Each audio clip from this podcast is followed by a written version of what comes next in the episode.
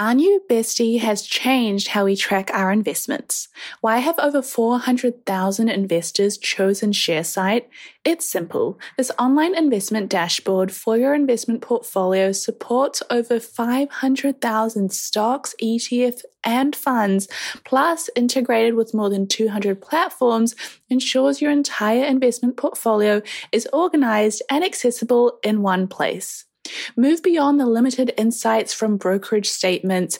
Sharesight offers a comprehensive view of your financial performance, including analyzed reports, dividend gains, and the impact of currency fluctuations, all through intuitive graphs and visualizations. But here's the best part. For the investy besties out there, Sharesight is offering a special deal. Save four months when you purchase an annual premium plan. It's time to dive deep into performance metrics, streamline tax reporting, and share your portfolio with ease.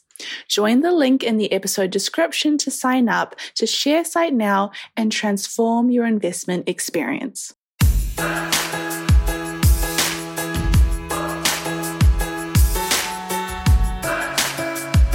Hello, welcome to Girls That Invest. Today's Monday, which means we're bringing you Money Confessions, a weekly series where you tell us your deepest, darkest money secrets or hot takes. You're joined today by Sim. I am so excited to be here, and I have a very I don't know if juicy is the right way to describe it interesting, sad, exciting, fun. I've got a hot take that is the hottest take. Like, this is why the show exists for these kind of conversations because I'm so excited to talk about what this means. Now, before we get into the episode, we want to thank our season sponsor, RentApp. Paying rent is a hassle, but what if we told you there's an easier and more straightforward way? Meet RentApp, your ultimate rent paying sidekick. No more ATM trips, no more checks, and no more app juggling. RentApp deposits your rent directly into your landlord's account hassle free. Plus, it's free to you, and your landlord doesn't need an account either. But here's the kick RentApp doesn't just stop at rent. They're all about helping you build a brighter financial future. There's even an option to report rent payments to boost your credit score, making homeownership more achievable. For our GTI listeners, we've got an exclusive deal. Use our referral link rent.app slash GTI for $50 cash back on your first rent payment. Ready to simplify? Check out the referral link in the description or head over to rent.app slash GTI and make rent a breeze.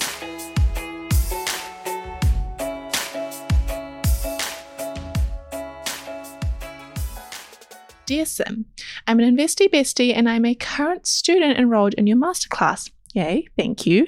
I've been following you for almost three years now. You've made me what my friends call that badass and financially literate woman that I am today, and I wholeheartedly thank you for it. Very kind, thank you. Now to the T dot dot dot. This person gets me. I've started dating a wonderful guy with whom everything seems to be going smoothly, but he makes significantly less money than me. To be more precise, I earn four times his current earnings. I hate to say it, but it's never occurred to me as a problem if an ex earned much more than me. But now I find myself contemplating what this financial imbalance might mean for our long term prospects. Should it be a deal breaker or not? Should I pay for our vacation? Should I propose dining out knowing that it's beyond his reach and then pay for both of us? Should I bring up earnings in the first place? Should I even tell him ever how much I make? Please help. Oh, this is a tough one. My first thoughts, my like instant reaction to this is let's just take a second, let's take a step back, let's take a breather and think about what it means. Financial imbalances in relationships don't have to equal problems, concerns. They don't have to equal this is the end of the road. It's not a deal breaker, but there are things that we can do to work it out. Initially, when you hear that someone is making, you know, a little bit less than you, you're like, oh, that's fine. When someone makes four times less than you, let's say he's on $50,000 and she's on $200,000, it's really important to remember that these are people's salaries. These are what people make. And these are not a reflection of our net worth. He is not worth four times less than her. I can't even believe I'm saying this, but you know, or we're not worth four times more than someone that makes more than us. And I'm not insinuating that that is what you're saying. I just want to make it very clear that that's not what I believe. And if we take that and go forward with that, we're separating our personal worth. We view each other as equals. We are equals. But now we have this financial imbalance. And a financial imbalance means an imbalance not in the value of who we are with each other, but an imbalance in the way that our lifestyles work. Hear me out. The person that's making $200,000 a year this person, even if she was super frugal and she saved a lot, which it sounds like she does, you start to notice little areas, little moments where maybe, you know, you don't want to stress them out. Maybe you want to go on a nice holiday and you start to wonder, well, you know, I should probably pay a bit more for this. Or you might start to wonder, well, should we go on a cheaper holiday so it's more fair? Like if we want to split it 50 50, do we have to make lifestyle changes? And it's the lifestyle frictions that cause problems with relationships where people have two different incomes, not the way that we view or value that person. So we've got that out of the way.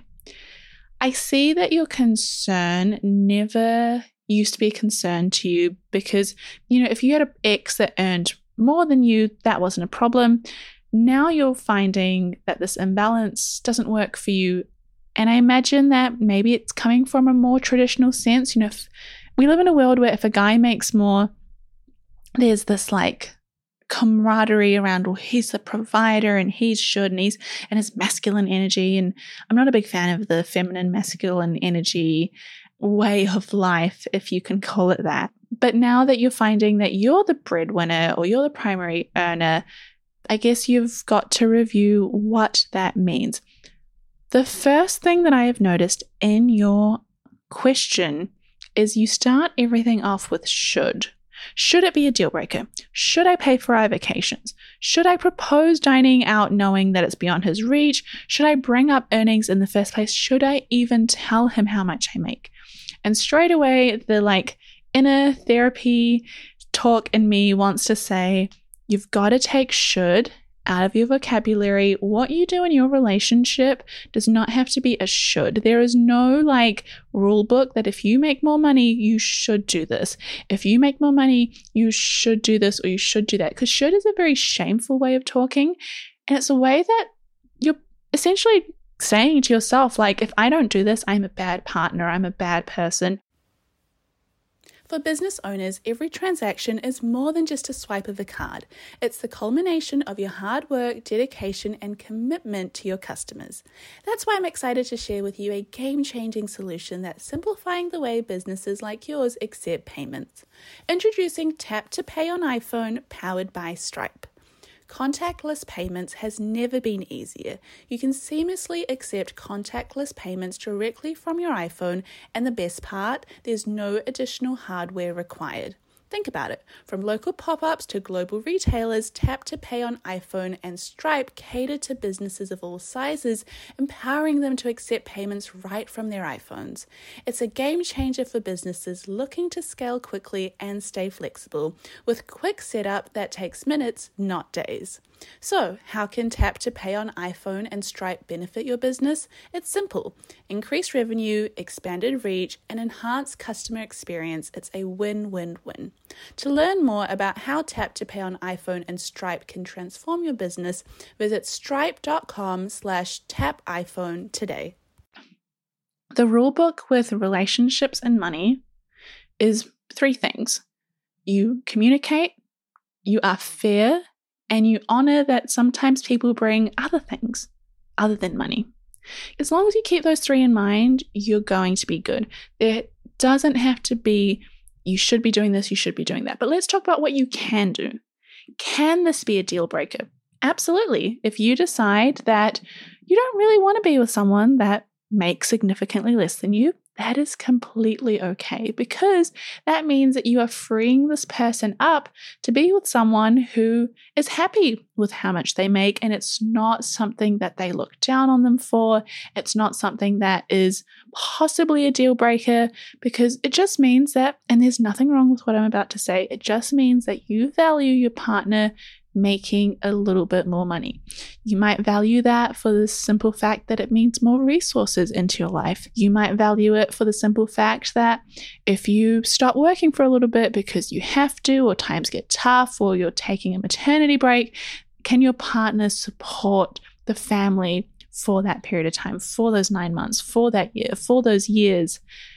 And that's okay if, if you decide that, you know what, that does matter to me. For someone else, it doesn't matter at all. For someone else, they might have other means of supporting themselves. That is totally okay. It should not have to be a deal breaker, but it can be a deal breaker. There is no shame in saying that these are the things that are important to me in a relationship, and money is one of them.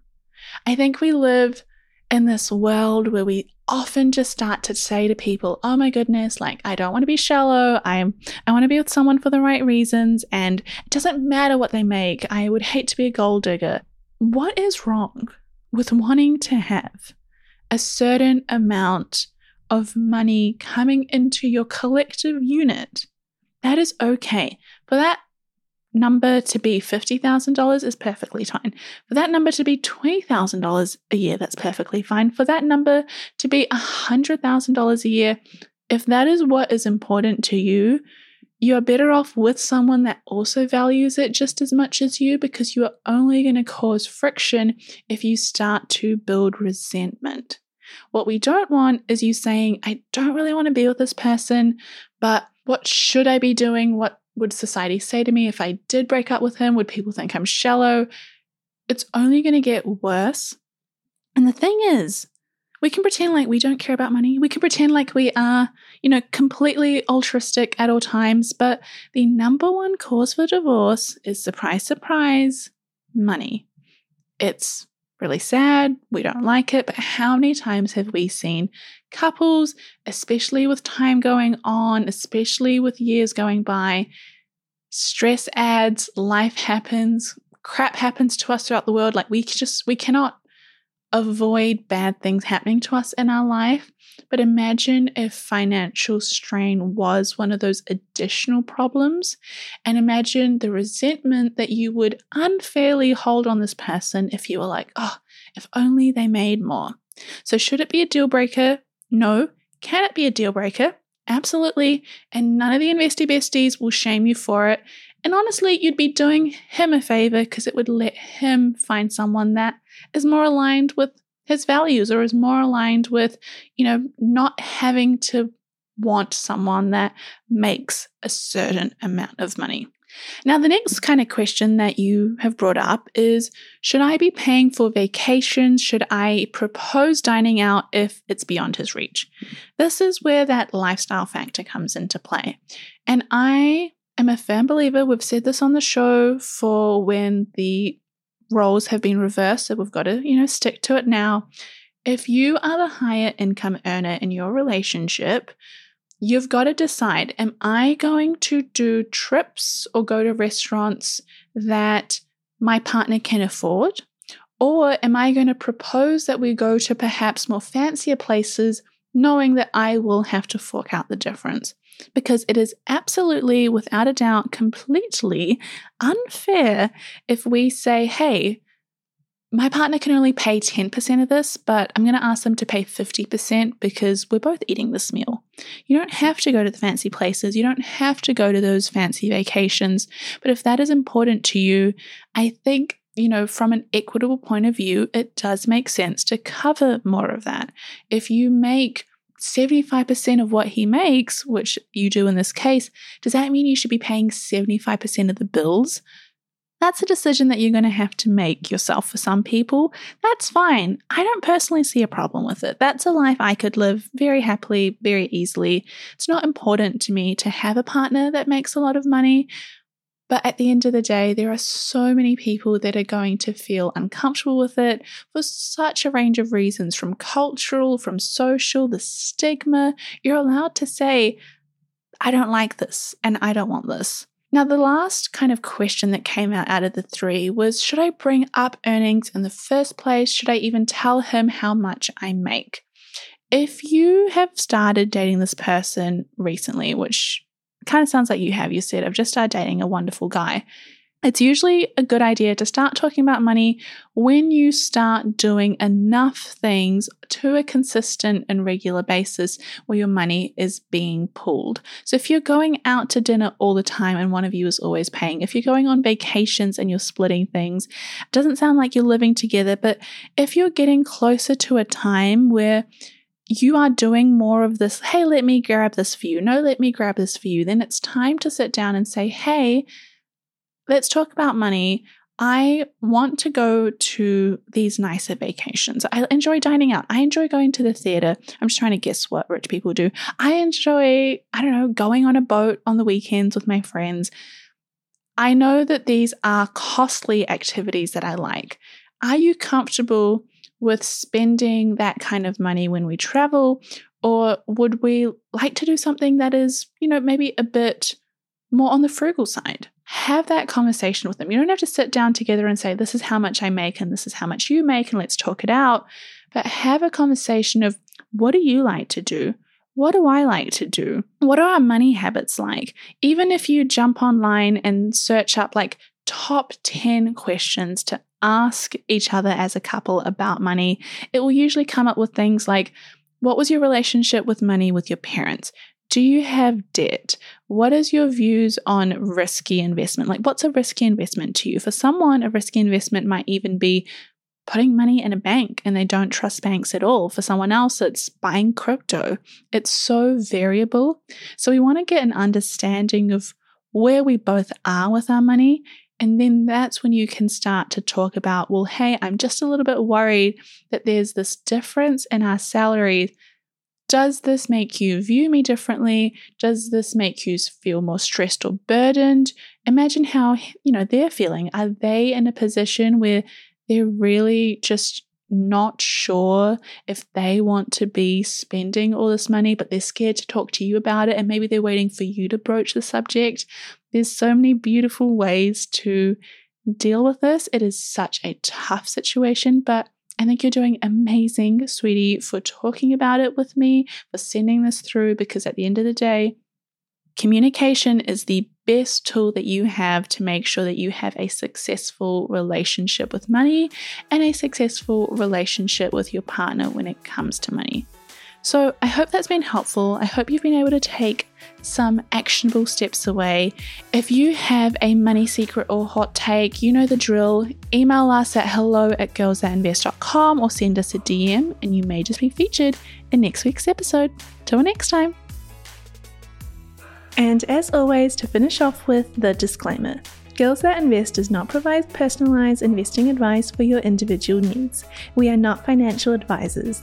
The advice from Girls That Invest exists for educational purposes only and should not be relied upon to make an investment or financial decision.